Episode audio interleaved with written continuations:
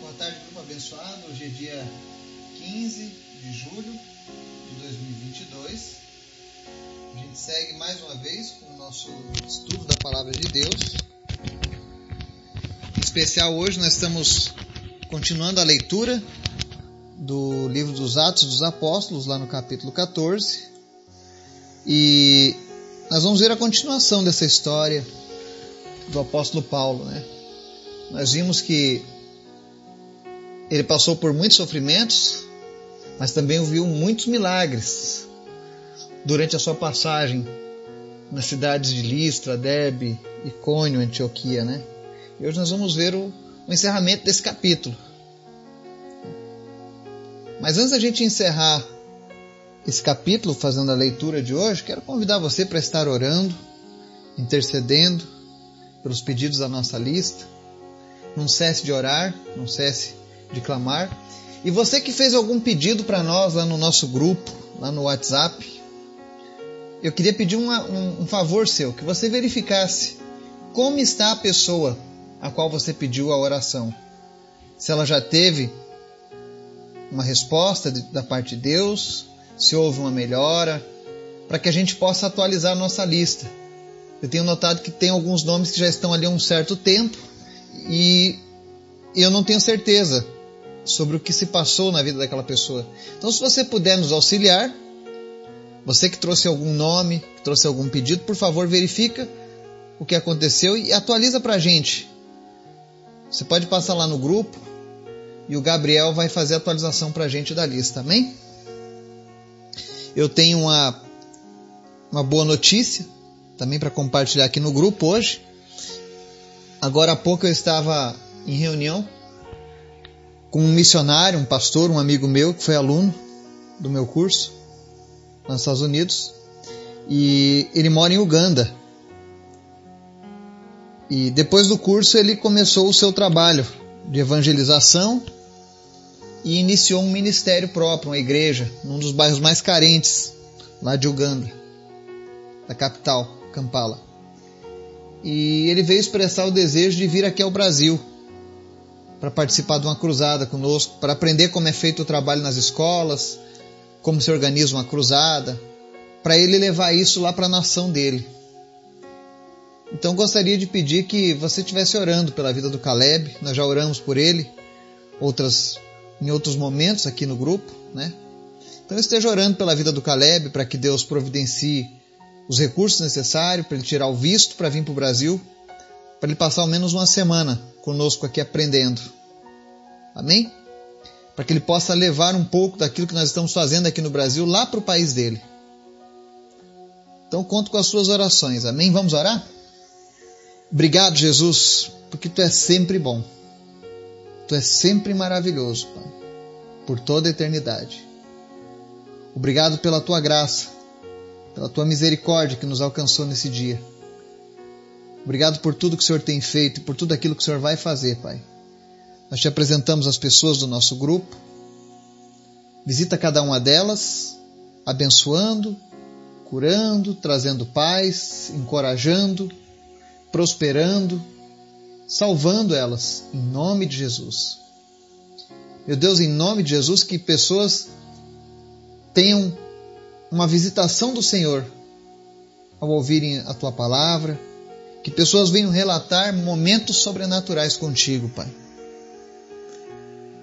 Obrigado, Deus, pela tua presença e pelo alimento de todos os dias. A tua palavra tem sido o nosso alimento. E nós queremos te agradecer, Deus, pelo estudo que nós estamos tendo sobre a vida do apóstolo Paulo nesse capítulo 14. Continua falando conosco, continua nos ensinando, aquilo que precisamos ouvir. Não aquilo que queremos apenas, mas o que precisamos. E Senhor, vai fortalecendo este grupo de pessoas, os nossos irmãos e irmãs que fazem parte deste grupo, aqueles que nos ouvem pela internet, vai despertando em cada um, Senhor, o desejo de te servir ainda mais. Meu Deus, em nome de Jesus, restaura no seio das famílias a busca pelo Senhor, o prazer e a alegria de orarmos juntos, de lermos a tua palavra em família, de falarmos para as pessoas, de conversarmos acerca dos teus grandes feitos, Pai. Que em nome de Jesus, no meio das nossas famílias, quando houverem as reuniões de família, que os assuntos mais falados sejam falar da grandeza do Senhor, daquilo que o Senhor tem feito para os nossos familiares. Nos ajuda, Deus, a cumprir esse propósito. Te apresento, Deus, aqueles que estão enfermos, em especial a vida do Gustavo. Em nome de Jesus, restaura a saúde do Gustavo, Pai. Restaura a saúde da mãe do Gustavo também. E aumenta a fé dessa família, Pai. Em nome de Jesus. Te apresento também o Otávio. Que o processo da cirurgia seja uma bênção e que não haja nenhuma rejeição, nenhum acidente, nenhuma perda dessa nova córnea. Em nome de Jesus. Senhor, mostra o teu poder. Somente tu, Senhor Jesus, pode mudar a vida do Otávio. E nessa hora nós colocamos o Otávio debaixo das tuas mãos e nós repreendemos todo e qualquer levante do inimigo, Pai. Em nome de Jesus, tudo aquilo que não vem do Senhor, seja agora repreendido na vida do Otávio, em nome de Jesus. Que apenas a tua palavra, Deus, apenas a tua presença esteja com ele nesse momento, Pai. Fortalecendo, animando, curando, Pai. Obrigado por tudo que tu tens feito, Pai. E fala conosco através da tua palavra agora, em nome de Jesus. Amém.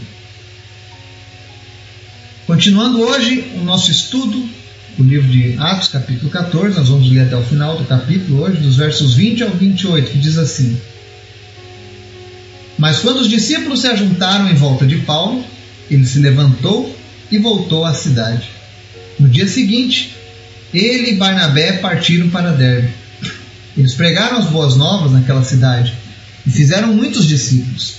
Então voltaram para Listra, Icônia e Antioquia, fortalecendo os discípulos e encorajando-os a permanecer na fé, dizendo: É necessário que passemos por muitas tribulações para entrarmos no reino de Deus.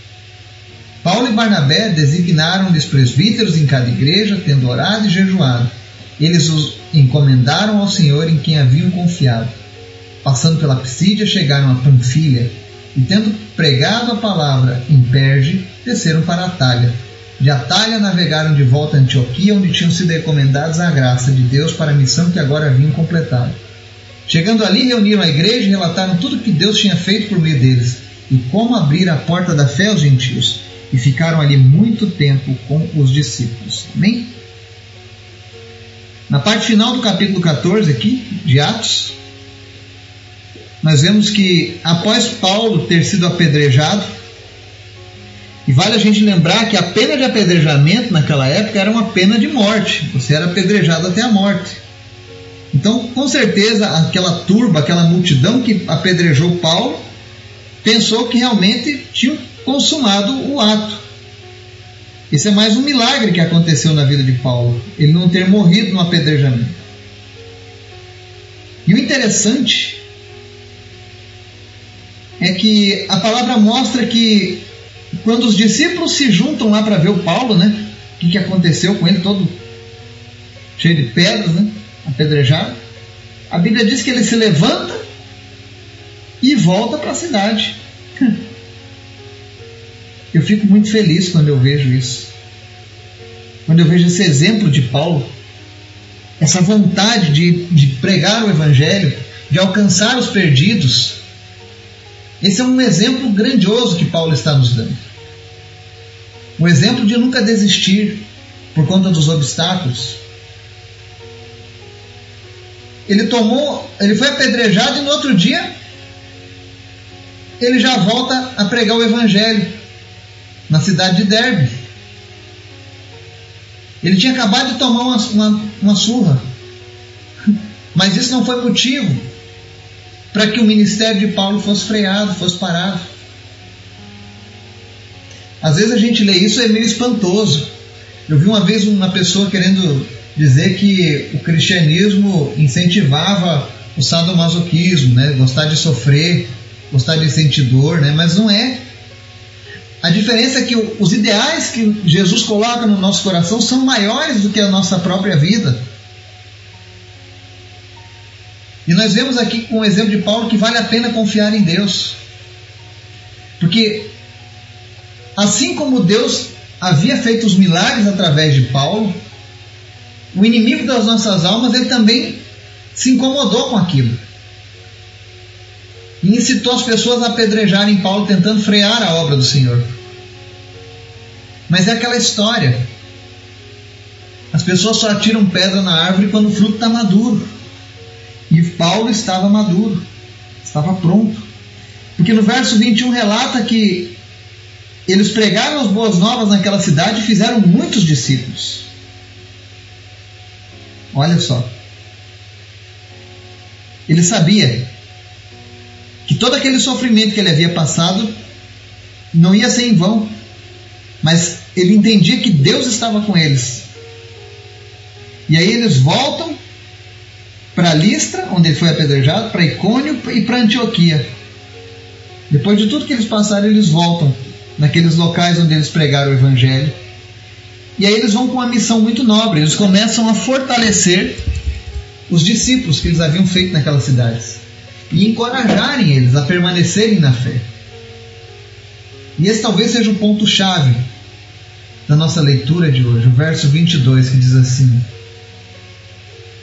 Vou ler do 21 ao 22.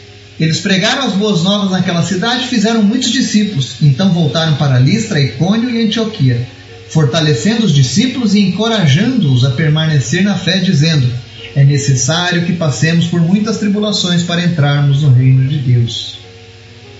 Então você vê Paulo, com tudo aquilo que ele passou, ele usa aquelas lutas, aqueles sofrimentos, como uma forma de encorajar aquela igreja que estava nascendo lá naquelas cidades. Isso mostra, e eu quero falar isso de uma maneira prática, né, a importância da igreja de Jesus. E aqui eu não estou falando de placas, de denominações, de templos, mas quando eu falo de igreja, do, do ajuntamento do povo de Deus, daqueles que são salvos, daqueles que são discípulos. É importante que a gente ajude aqueles que estão caminhando conosco com Jesus, encorajando essas pessoas, fortalecendo elas, para que elas permaneçam na fé. Sempre que eu estou em algum lugar onde as pessoas estão andando com Cristo, começando a, a seguir a Jesus, eu sempre procuro de alguma maneira ajudar as pessoas. Porque eu entendo que é necessário que a gente compartilhe testemunhos, que a gente compartilhe as nossas lutas e as nossas vitórias, para que as pessoas sintam-se motivadas a continuarem nessa caminhada. Eu sei que o mundo hoje tem oferecido um evangelho que não custa nada. O mundo tem oferecido um evangelho que não te pede nada, que todo mundo pode ser um salvo, um filho de Deus. Mas a verdade é que Paulo está dizendo aqui: olha, é necessário que passemos por muitas tribulações para entrarmos no reino de Deus. Ou seja, não é fácil. Não é impossível, mas não é fácil. Se alguém está te oferecendo um evangelho fácil, fuja. Porque o evangelho nem sempre vai ser fácil. E à medida em que você declara guerra contra as trevas, em que você começa a desfazer as obras do diabo, as tribulações virão.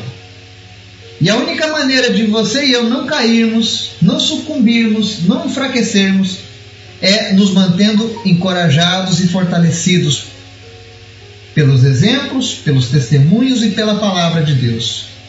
Assim como Paulo estava fazendo com Barnabé, com aqueles irmãos. E é interessante que eu imagino, eu imagino Paulo relatando as coisas que aconteceram com ele. Em Gálatas 6,17, Paulo diz assim: ó, Desde agora ninguém me inquiete, porque trago no meu corpo as marcas do Senhor Jesus. Em 2 Coríntios, capítulo 11, 23 e 25, ele diz assim: São eles servos de Cristo? Estou fora de mim para falar desta forma? Eu ainda mais, trabalhei muito mais, fui encarcerado mais vezes, fui açoitado mais severamente e exposto à morte repetidas vezes. Cinco vezes recebi dos judeus 39 açoites. Três vezes fui golpeado com varas, uma vez apedrejado, três vezes sofri naufrágio, passei uma noite e um dia exposto à fúria do mar. Ou seja, Paulo, quando ia falar com os irmãos, ele relatava tudo aquilo que ele já havia passado em prol do Evangelho e em prol de levar a sua mensagem de Cristo para as pessoas. Ele estava dizendo para as pessoas: olha, lutas virão. As lutas virão. Mas não permita que os obstáculos freiem você. Não permita que os obstáculos parem você. Porque eles não me pararam. É por isso que eu estou aqui hoje. Foi isso que Paulo disse. E isso encorajava as pessoas. E aí ele andou por toda a Turquia do mundo atual. Icônio, Antioquia, Listra, Derbe. Todas essas cidades são na Turquia. E Paulo fez tudo isso.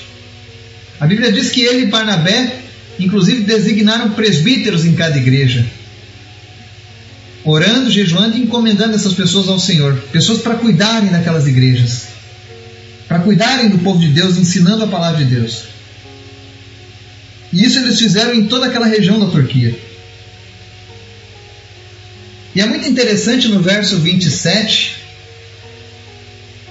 quando eles chegam lá em Antioquia, eles se reúnem com os irmãos e começam a relatar tudo aquilo que aconteceu naquela viagem missionária a forma como Deus agiu curando pessoas, alcançando os gentios.